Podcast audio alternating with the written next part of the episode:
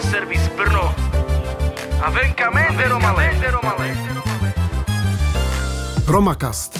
Rozhovory na téma ze života Romů. Dobrý den, milí posluchači, vítám vás u dalšího dílu podcastu Dítě v ohrožení, který vznikl díky projektu Zaostřeno na rodinu 2, který je placen z Evropské unie z operačního projektu Zaměstnanost. Mé jméno je Klára Hamplová a dneska bych ráda eh, v podcastu přivítala naši hostku, paní Tatianu Gráfovou, která již skoro 40 let pracuje v dětském domově. Svou kariéru začínala v dětském domově v Mikulově a nyní již přes 15 let pracuje v dětském domovu Jílová v Brně. Eh, působí jako vychovatelka a zástupkyně ředitele. Dobrý den, vítejte. Dobrý den. Máte dlouhodobou zkušenost jako pracovnice dětského domova. Mohla byste popsat, jak se podle vás změnila za tu dobu ústavní výchova v České republice? Změnila se, změnila se hodně. Eh, myslím si, že hlavně v přístupu, kdy vlastně ze začátku ty děti byly vnímány spíš jakoby, že potřebují tu no, péči, takovou tu materiální, a v poslední době si myslím, že už teda to dítě není vnímáno jako nějaký objekt, který potřebuje jídlo a postel, ale když se podívám na maslovou pyramidu, tak ty základní potřeby, ty se naplní velice brzy, vlastně po příchodu do domova, ale potom jsou tam další potřeby. Nechci říct přímo jakoby duchovní, ale e, je to, je to něco, co se dřív moc nepamatuji si, že bychom se tím nějak extra zabývali. Opravdu jsme spíš jako za, zajišťovali nějaký ty materiální potřeby, aby se chodra hodil do školy a tak, ale dneska přemýšlíme nad tím, co to dítě, co, co, co dál, co ho zajímá, co ho baví, co ho trápí, co by chtělo.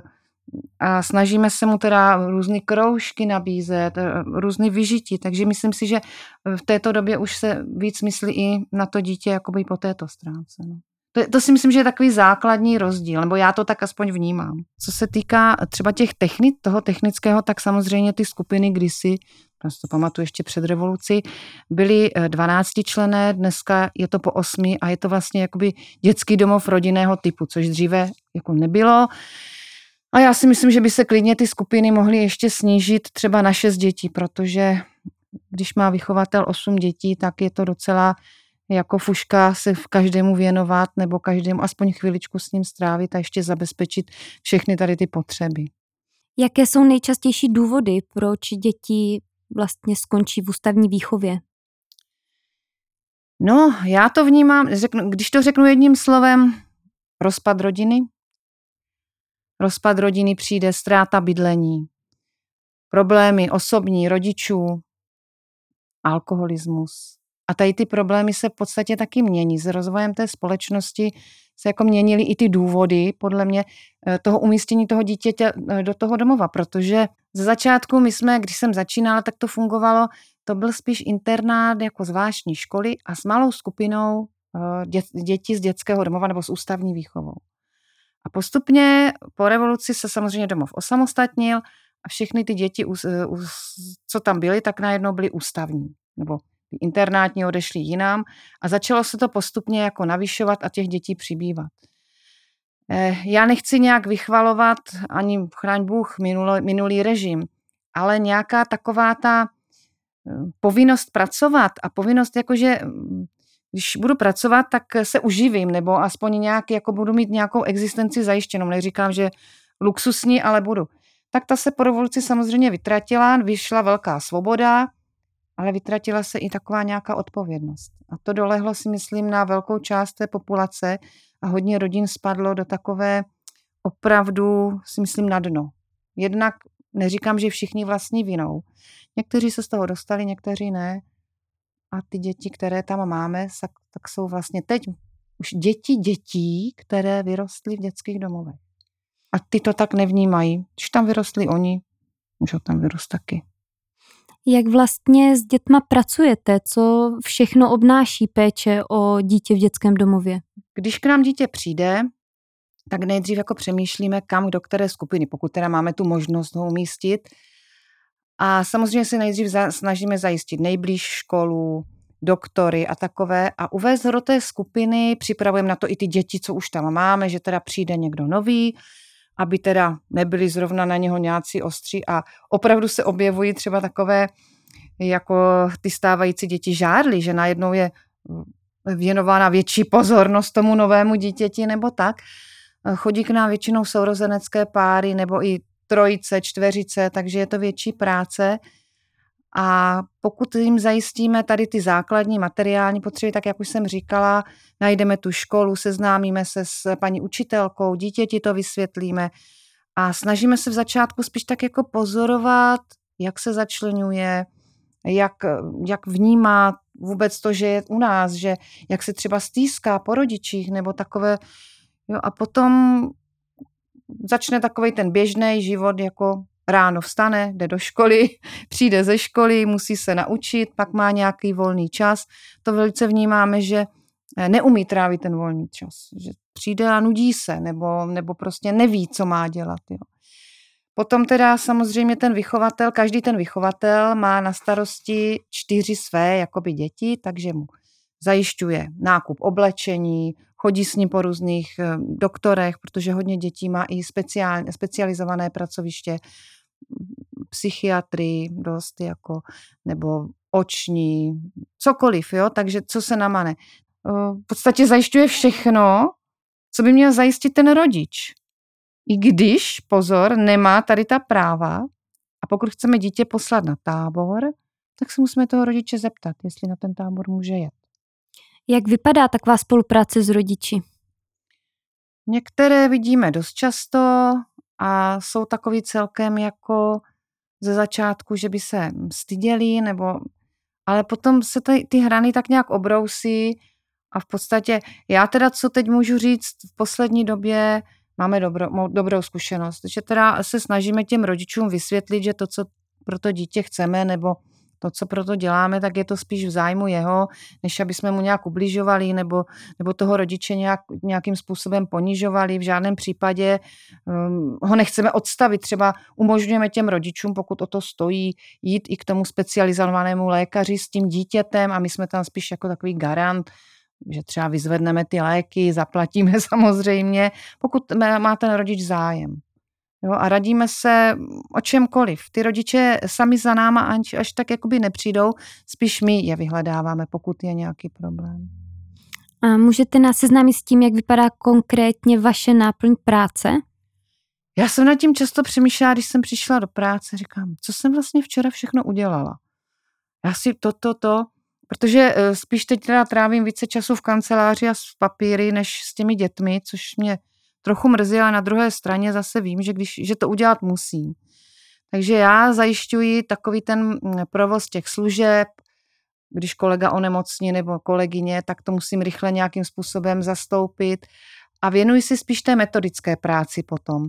A paní ředitelka má na starosti ten zbytek, ten provoz, finance a vůbec to fungování. A ta metodika spočívá v tom, že vlastně kontrolují eh, plány práce, každý vychovatel si musí udělat nějaký plán práce na měsíc, píše pedagogické deníky toho dítěte, čili zase se tomu věnují, dívám se na to, jaký je tam problém, co ho zajímá, nebo na co se zaměřit, konzultujeme to spolu. Ta metodika je hrozně široká, to zase jakoby netýká se to jenom těch plánů činnosti, ale s dětmi vymýšlíme různé programy, dlouhodobé, krátkodobé. A a nejraději jsem teda s těma dětma, takový jako být napřímo. A to se mi moc nedaří. Teda. Hodně využívám teď těch doprovodů, protože spíš jakoby suplujeme um, ty naše kolegy, že zavodíme ty děti do školy. A to je třeba hodina, takže za tu hodinu já si tam s tím dětem povídám a užiju si to docela dobře a pak nad tím dost přemýšlím a zase třeba to beru s těmi kolegy a říkám, ty hele, já jsem se dozvěděla tady to, měli bychom to asi nějak takhle vyřídit nebo něco s tím udělat. Myslím si, že ho něco trápí nebo říkal, že by měl zájem o to a tak, takže asi tak.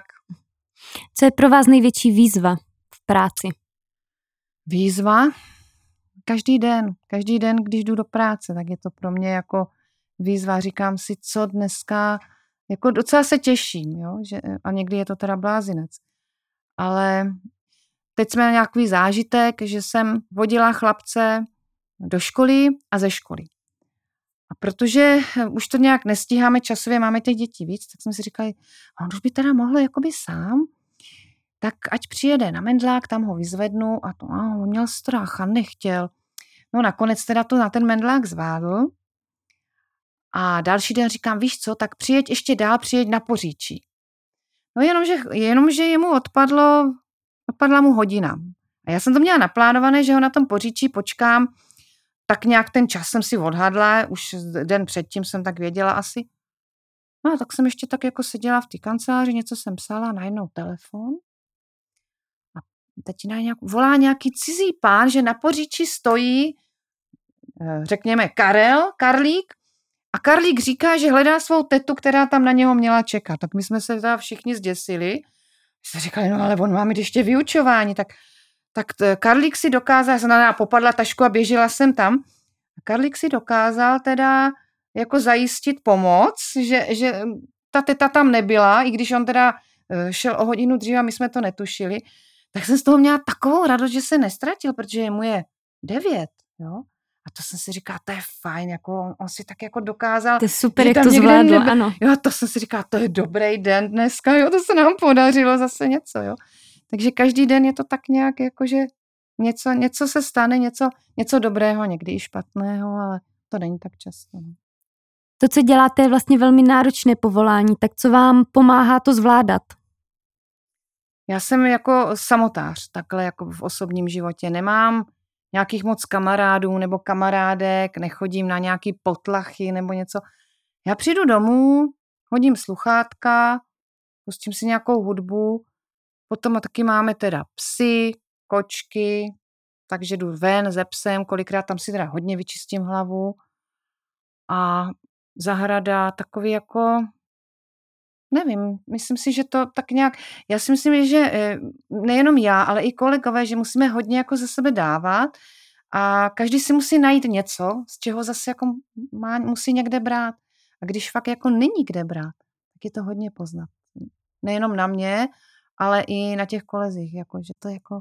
Ale já si myslím, že celkem, já si to tak nějak, aspoň se domnívám, umím jako vyrovnat. Ale říkám, jsem hodně sluchátka, a můj muž mi říká, zase máš sluchátka, zase se mnou nemluvíš, jo. Ale mě, mě to vůbec jako nevadí, jo. Jako. Takže do, do, docela se tak jakoby dokážu uzavřít do sebe, no. Je zajímavé právě, že každý říká trochu něco jiného, kdo tady mhm. přijde, tak mi to přijde takový zajímavý návod, co všechno jde a jak mhm. každá osobnost to má trochu jinak. Jakým způsobem vypadá spolupráce s OSPOT a s vámi jako s dětským domovem? Jak to funguje? Tak musím říct, že převážně jako to funguje. Ovšem najdou se taky, sem tam případy, kdy jsme z toho teda nešťastní, ale co tak jako hodnotím za tu dobu, tak se to hodně změnilo. Myslím, že i ty paní z osporu už tak nějak přehodnotili ten svůj pohled na ty děti a fakt mám zkušenosti dobré, kdy se nám daří spolupracovat, kdy i paní se zajímají, navštěvují děti, Není to úplně všude, ale, ale ve většině bych řekla, že, že jo, že, že to funguje. Nebo my je oslovíme. A tak celkem si jdeme na ruku. Nemůžu říct, že bychom si dělali nějak, jako nějaký... Nemám, nemám momentálně nějaký problém. Byl, byl, ale o tom už radši nechci ani mluvit. To jsem ráda, že se to zlepšuje, ta situace. Ze zákona vyplývá, že dokud je dítě v ústavní péči, tak je vlastně nutné pracovat na tom, aby se mohlo vrátit zpět do rodiny. Jakým způsobem pracujete eh, na tom, aby se dítě mohlo vrátit zpátky k rodičům? No a to se právě odvíjí od té spolupráce s tím ospodem, kdy teda některé eh, paní jsou opravdu tomu nakloněny a můžu říct, že teď v poslední době jsme měli, nebo máme pět dětí, u kterých se snažíme o ten návrat, někde už se to podařilo. A ku podivu nám k tomu jakoby pomohl jarní lockdown. Protože děti byly doma, to bylo někde v době jarních prázdnin. A ty děti jako sporadicky jezdili domů a tak. A bylo doma asi sedm nebo osm dětí a teď jako najednou vypukla situace, kdy člověk nevěděl, nikdo nevěděl, co to je. Jestli teda co se stane, když se ty děti vrátí, jestli třeba nenakazí zbytek toho domova. Byli jsme připraveni, měli jsme tam kr- takový krizový, jako krizovou skupinu, že když se vrátí že a vypukne teda ta hrozná nemoc, takže tam prostě zůstaneme a to. A jsme si říkali, jestli to půjde, tak ať zůstanou doma.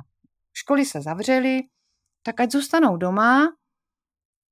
Ospod souhlasil, rodiče teda taky nebyli proti, že teda dobře, že to zkusí. A asi u pěti dětí to pořád jako, jako fungovalo. Chodili, potom se tedy školy otevřely, děti chodili z domu ze ško- do školy, plnili ty úkoly, žádné stížnosti. Jsme si říkali, tak jako, když to takhle funguje, tak jsme těm rodičům říkali, tak to zkuste. Jako e, asi dva rodiče tam o to usilovali, o ten návrat. Tak jsme si říkali, jo, tam to funguje, my to podpoříme. Teď se to teda projevilo tím, že byli schopni to všechno zajistit, necháme to, prodloužíme to, ať se děti ani nevrací. Tam, tam a některým, někde teda to ne, nevyšlo, někde se ty děti museli vrátit, to fakt jako nešlo.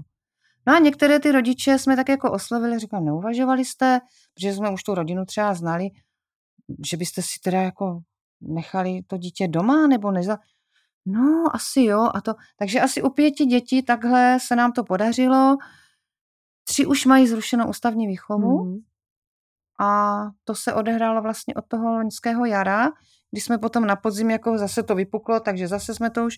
A teď teda ty dvě, tam si myslím, že to bude trvat ještě chvilku, ale tam taky nemáme nějak jakoby důvod se domnívat, že by to nešlo. A v podstatě jsme hodně museli spolupracovat s tím ospodem. Jo? Prováděli tam, my jsme se byli podívat v rodině, oni tam prováděli samozřejmě ty návštěvy. Tak jsme se vzájemně nějak informovali, samozřejmě, když bylo pomoc potřeba nějak ze školou nebo ně, něco, tak vždycky jsme jako vyšli vstříc a, a myslím si, že jako to funguje dál. Takže to, co, to, co teď šlo, tak jsme si myslím, že se nám podařilo. No. A jaké jsou nejčastější důvody, proč se to nedaří? Proč děti zůstávají v ústavní výchově a nevrací se k biologickým rodičům? Dokážete říct? Nezájem těch rodičů, protože v podstatě prvotní musí být ten zájem toho rodiče. On musí chtít. Když my mu to navrhneme, nebo a už tu rodinu musíme tak, tak trošku jakoby znát, co se třeba odehrává na těch dovolenkách, nebo jestli, jestli třeba i když zůstal déle doma, jestli to fungovalo, nefungovalo. A zájem těch rodičů podstatě to je jediný, co, co tak jako, protože když ten rodič potom zájem má, tak uh, má i ty podmínky, podle mě, jo. A když je nemá, ale chce je vytvořit, tak zase je spousta organizací, kterých mu pomůže. Vys poslední případ, kdy se to dá a když ten rodič je nakloněn, poslouchá ty rady, je ochoten spolupracovat, tak to jde. Ale máme tam případy, kdy Maminka ani nechce, protože sama prohlásila, že by to nezvládla. Ona by totiž musela začít chodit do práce, říkala. A to by jako hmm. jako asi nedala. Takže fakt je tam ten zájem toho rodiče, nevím, že by někdo byl úplně tak jakoby neschopný se postarat o ty děti. Můžete uvést nějaký případ z vaší praxe, který vás hodně zasáhl? Myslíte si jako návrat těch dětí nebo vůbec? No celkově jako... můžete klidně. To, nad tím jsem přemýšlela a vzpomínám, je to teda hodně dlouho ještě z dob, kdy jsem, když jsem pracovala v Mikulově. Byl tam chlapec, který se nějak zpřátelil s mým synem, oni byli přibližně v tom věku. No, syn byl, myslím, mladší o něco. A chlapci bylo 16 a dojížděl do Brna, dodělával si školu. A jednou se stalo, že uh, to bylo tak o prázdninách jarních, děcka odjeli na hory a on, protože vlastně byl z jiného okresu, tak on měl školu. A ty jsme řešili, jako, že no tak jak to uděláme. Říkám, hele, víš co, tak pojď k nám, přátelíš se s mým synem, tak budeš, budeš u nás, budeš dojíždět. Ráno teda stával v pět, tak jsem ho vždycky zbudila, nabalila svačinu, vypravila na autobus, přijela zase, jako já jsem byla doma, protože děcka byly odjetý, tak jsem, tak a týden uplynul, kluk spokojený, celkem jako a po týdnu, když teda už se děti vrátili z hor, tak byla nějak sobota, já říkám, no tak jako můžeš jako se vrátit. A on tak nějak otálel, otálel. Tak jsem si říkal, no tak dobrý. Tak jestli může, že, jestli může zítra. Já říkám, dobře, a to už je neděle a to už fakt jako budeš muset, protože v pondělí zase jdeš do školy, já už jdu do práce a to. No a pořád jako v tu neděli pořád nic, nic, nic a na večer říkám, tak co jako už. A on teda se strašně rozbrečel, ale to už úplně takový 16-letý kluk a srdce rivnej pláč. A já jsem jako nevěděla, jak mám reagovat. On tam nechce zpátky ani za nic a on by chtěl zůstat u nás. Takže mě to teda jako strašně zaskočilo, protože jsem si říkala, tak jako, mm, tak jsme to brali jako takovou službu, hele, budeš u nás týden. A A pak jsem si jako uvědomila, že v podstatě z takové nějaké zdánlivé jako banální pomoci jsem toho, jsme ho asi jako hodně zasáhli, že, že tak jsem si říkala, jakoby v dobrým úmyslu můžete tak jakoby i někomu jako uškodit nebo ho, nebo mu ublížit, jo. A já jsem si říkala, sakra, tohle už asi nikdy neudělám, protože Hmm. vůbec v tom, a na to vzpomínám do dneška, že vlastně v dobrý víře jsem ho možná tak nějak jakoby a v tom, v tom případě i jakoby, my jsme byli čtyřčlená rodina v třípokojovém bytě, on spal na madracích, jo, on neměl nějaký komfort, já říkám, hele, musíš spát v obýváku, protože mi tak jako a i nám jakoby narušil takový ten osobní komfort, takže jsme, ale my jsme to brali, že ten týden to vydržíme, ale si říkám, v takové nepohodě je tady ten kluk a on se tam stejně nechtěl vrátit, měl tam svůj pokoj pro sebe sám, jo, měl tam počítač, měl tam televizi.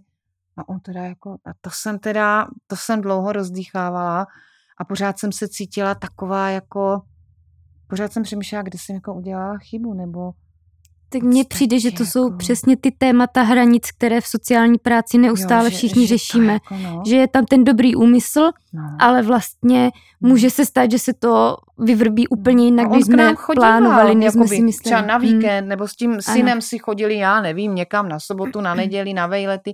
A to jsem si říkala, tak jo, tak přespi tady, abys teda tu školu, jakoby Mhm. tam mě prvotně šlo o tu školu. A to mě teda hodně, hodně jako zasáhlo, že um, potom přemýšlím, že třeba se nám hlásí uh, různí lidé, že mají zájem o nějakou takovou uh, nemůžu říct úplně předpěstounskou péči, ale spíš hostitelskou. Dneska už se teda tento výraz nepoužívá. A že teda mm, už jsou jako za vodou, že mají děti odrostly a teď, že by si teda někoho vzali, někdy mají i požadavek, tak jsme říkali, tak já vždycky říkám, že nejsme půjčovna kol, že teda, když to nebude vyhovovat, že to vymění. A pak jsem si říkala, oni možná jakoby to myslí dobře, ale zároveň asi saturují i svoje potřeby. A pak, když to dítě jakoby jim nevyhovuje, což se nám stalo několikrát, tak je to taky teda trágo. Vrátit Pro to to dítě to zpátky, musí být no. hrozná. Jo, že, že Hmm. nesplňuje ty jejich představy a požadavky. A teď teda jako, ono se to vždycky nějak ta situace dojde ke konci, kdy i to dítě jako uzná, že to teda jako nestojí za to, ale je to, je to teda, Tak je tam ta velká ten- náděj, co ty děti mají a jo, možná že, i tužba A teď jako na nás je vybrat takový. třeba teď to dítě, které by se tam hodilo. A teď jako my už se tomu teda hodně bráníme.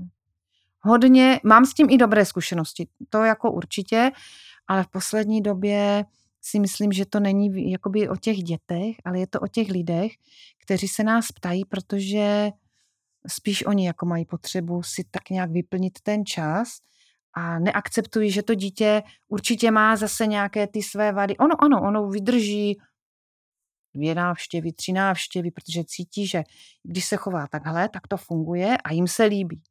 No ale pak to stejně praskne, protože oni to neudrží v sobě, ty své emoce, to, ty, ty vlastně ty, ty, jak se chová. A začne se chovat tak, jak se chová normálně a už je zlé. A to právě si myslím, že uh, ti lidé moc nechápou a jsou z toho zklamaní. A to je zase jakoby ta dobrá, to si uvědomuju v té spojitosti s tím mým příběhem, že jakoby dobrý úmysl mají, ale nedokáží to potom tak nějak jako... Oni mají svoji představu a tu představu nezmění. A to je, to je docela špatně. No. V posledních letech se hodně mluví o tom, že není dostatečná podpora pro děti, které vychází z ústavní péče. Že opravdu velké procento těchto dětí končí často třeba bez, bezdomová a o, vlastně propadají tím systémem. Jakým způsobem pracujete s dětma předtím, než odchází z domova? Záleží, kam to dítě eh, se chce vrátit nebo má úmysl se vrátit. Ale většinou se vrací do těch původních nefungujících rodin, kde vidí, že teda rodiče žijí na těch dávkách a celkem se to dá přežít, tak eh, ho to stáhne semele. A nebo mám i dobré případy, kdy se teda oprostí a funguje. A v podstatě v našich podmínkách, já si, jako jak chcete připravit to dítě. Eh, Moje děti si taky doma sami nevařili, neprali, protože jsem věděla, že jednou se osamostatní, ale my to třeba provozujeme. Děcka, co jsou starší 15 let, tak se snaží hospodařit s těmi penězi, dostanou na víkend peníze Samozřejmě je to teda dávka, eh, kterou určuje zákon a která musí odpovídat tomu, eh, co se normálně vydává na potraviny, když, je, když se vaří v kuchyni. Takže on má určitou dávku, je to na den nějakých 117 korun a za to si musí pořídit celodenní stravu. Ale zase na druhé straně si říkáme, tak jako jestli bude pracovat nebo bude na těch dávkách, tak možná víc nebude mít, když si to bude chtít rozdělit na celý měsíc, zaplatit nějaký bydlení, nevíme. Takže ho připravujeme jako opravdu na takovou spartianskou jako e, část, že, že mu to nemusí vůbec někdy výjít. Ale ty děcka, protože jsou tam, myslím, čtyři, e, teď už je tam pátý, tak se třeba spojí dohromady a umí si z toho už zase nakoupit, uvařit. Jo? Takže toto je takový, a ze začátku teda kupovali sami hotovky, tak jsme řekli, tak to teda ne. Žádný, vy si budete vařit, kupte si suroviny, kupte si těstoviny, kečup, mouku. Jsou tam děvčata, která se učí eh, kuchařské práce, cukrářku tam máme. Samozřejmě ty kluci tak jako ti se svezou, ale zase třeba umí to nádoby a tak. Takže to se snažíme taky, aby trošku přemýšleli, co kupují a jestli jim to vyjde. Jo, jestli, jestli tak. Takže to je jedna věc. Potom teda fakt eh, chceme, aby si prali, ale což mi přijde takový, jako že fakt to už je docela, neříkám drsný, ale v těch rodinách to děti určitě nedělají. A potom ještě děti si nakupují sami oblečení. No, jednou za čtvrt roku každá ta skupina dostane určitý rozpočet, podle toho, jaký my máme rozpočet, a nakupují zimní oblečení, jarní, letní. A tady ty velké děcka už dostanou teda fakt peníze do ruky a zkus si za tady tu částku, dejme tomu tři tisíce, kup si boty, kup si spodní prádlo, kup si teda, abys měl co nosit. Není to moc peněz. Jo? Takže musí se do toho jako vejít. Samozřejmě, když se mu ty boty rozbíjí během mm, té, toho období, než, než zase jakoby nákup, tak se mu koupí boty samozřejmě, že jo. Ale vidíš, že opravdu mm, těch peněz moc není. Když to ty menší děti, ty samozřejmě tady toto nemají, ale ani tady ty větší děti nevnímají to v té rodině, jo, tak tento měsíc koupím boty jednomu, příští měsíc koupím druhý, druhýmu. To, to tam není. Jo? Oni si jdou pro peníze do kanceláře k paní ekonomce. Takže to je takový jako... A co si myslíte, že by pomohlo, aby se situace zlepšila? Aby ten odchod vlastně z ústavní péče byl pro ty děti v něčem jednodušší? Já si myslím, že on není jednoduchý ani pro ty děcka z rodiny. Takže tady je to tak, že oni ty děcka se strašně jako těší, nebo někteří na tu svobodu a vůbec tady to nevnímají. Teď jsme třeba měli případ, kdy eh, děvčata už mají nějakou takovou představu, že až teda odejdou, tak si najmou vlastní byt a, a teď teda náš psycholog s nimi mluvil a říká, no a kolik si myslíš, že si vyděláš?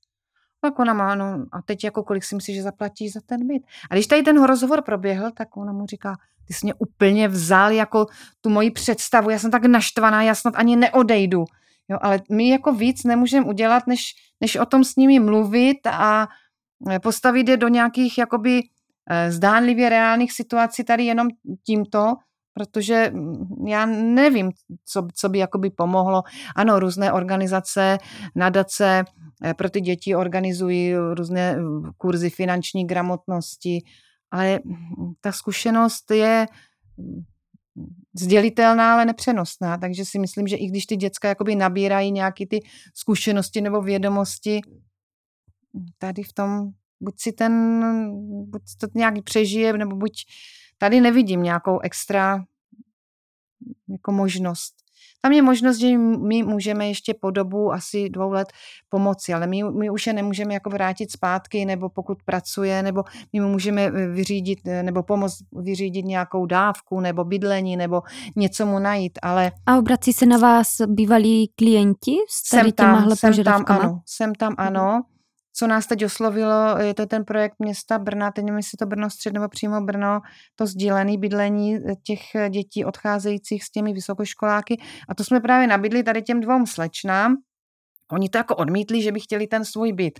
No a pak, když se teda spočítali, co by je to stálo, tak teď je necháváme vyhnit, lidově řečeno, jestli teda opravdu třeba to přijmou nebo ne, protože co je teda takovým typickým znakem tady těch našich dětí, oni se bojí všeho nového a všeho takové, každé změny. Každá změna je docela rozhodí.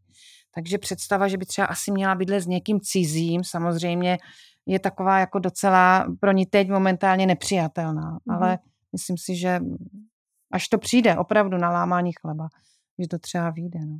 Ne, nevidím tady za ty roky, říkám, jsou i případy, co bylo fajn, tak když se holky třeba vdali do rodin, kde eh, paní tchyně byla trpělivá a tu, tu dívenku si tak nějak jakoby ke svému, tak tam to funguje. Ale pak jsou děti, říkám, které se vrátí do rodin, kde se pobírají dávky a přežívá se, jak se dá, tak tam, tam bohužel ani nejlepší příprava jako nepomůže. Ne? No. Jak vnímáte náhradní rodinnou péči v České republice? A proč si myslíte, že není víc dětí v některé z forem náhradní rodinné péče? Já jsem se zúčastnila několika různých seminářů, které eh, pořádali, pořádalo Ministerstvo práce a sociálních věcí, protože v podstatě toto naše, náš rezort školství ne, nějak extra neřeší, to spíš řeší toto ministerstvo a tento rezort. A myslím si, že tam schází tomu pěstonství určitá prestiž.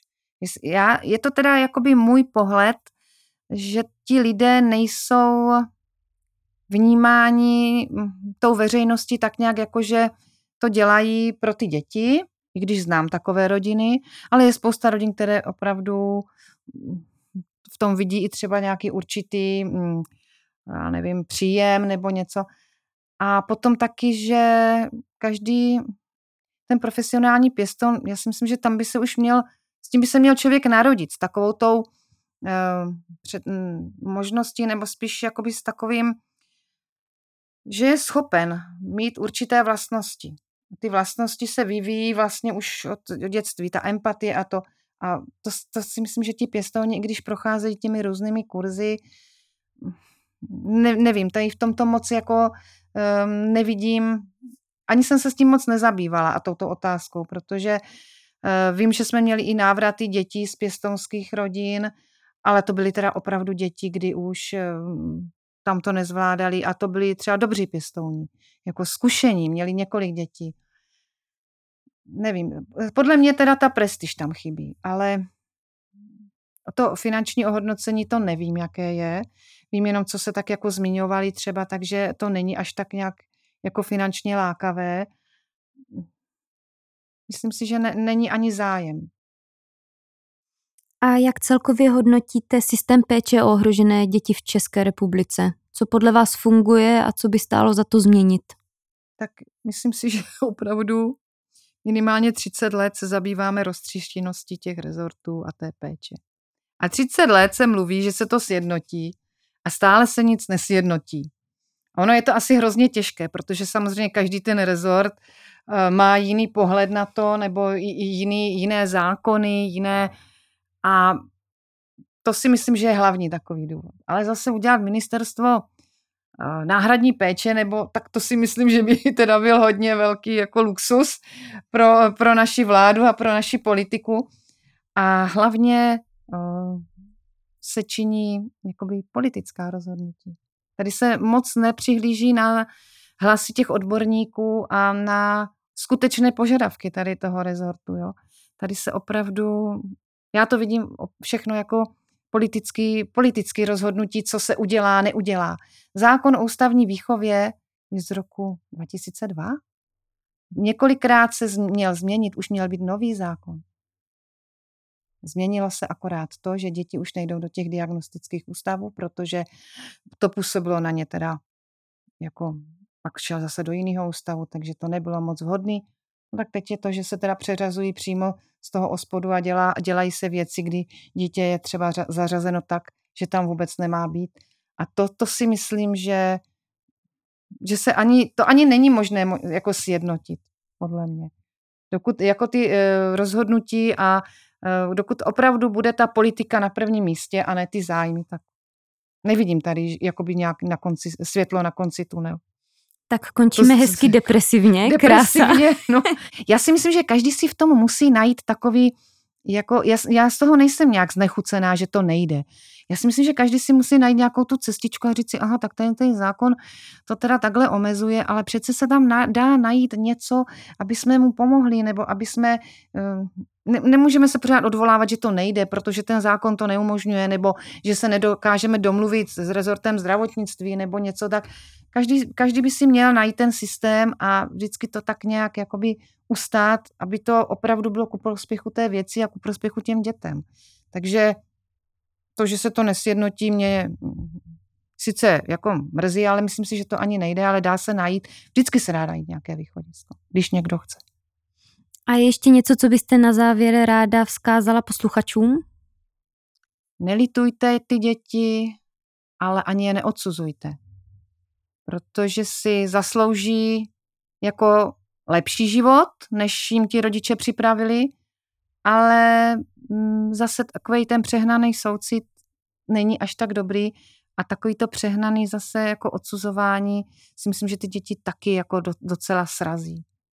A pokud chce někdo pomoct, ať moc nepřemýšlí, ať dá na intuici a srdce. Asi tak. Moc hezké, děkuji vám, že jste tady s náma byla a sdílela vaše zkušenosti. Já děkuji, že jste mi to umožnili. Vážené posluchačky, vážení posluchači, jestli vás činnost naší organizace zaujala, můžete naši práci s ohroženými dětmi finančně podpořit. Za jakýkoliv příspěvek vám budeme velmi vděční. Různorodé možnosti, jak nás můžete podpořit, naleznete na webových stránkách iqrs.cz lomeno podpořte pomlčka nás. Moc děkujeme. Ráda bych vás ještě pozvala na závěrečnou konferenci projektu Zaostřeno na rodinu 2, která proběhne 26. srpna v Brně v bývalé káznici na Cejlu. Můžete se těšit na zajímavý program, který povedou skvělí odborníci z celé České republiky. Součástí budou také workshopy a vše se bude týkat hlavního tématu celé naší konference, což je dítě, důležitý aktér při řešení rodinné situace. Po konferenci bude navazovat pásmo koncertů, takže pokud vás tenhle program zaujal, určitě se podívejte na naše webové stránky iqrs.cz, kde naleznete více informací. Budu se těšit na jste doma.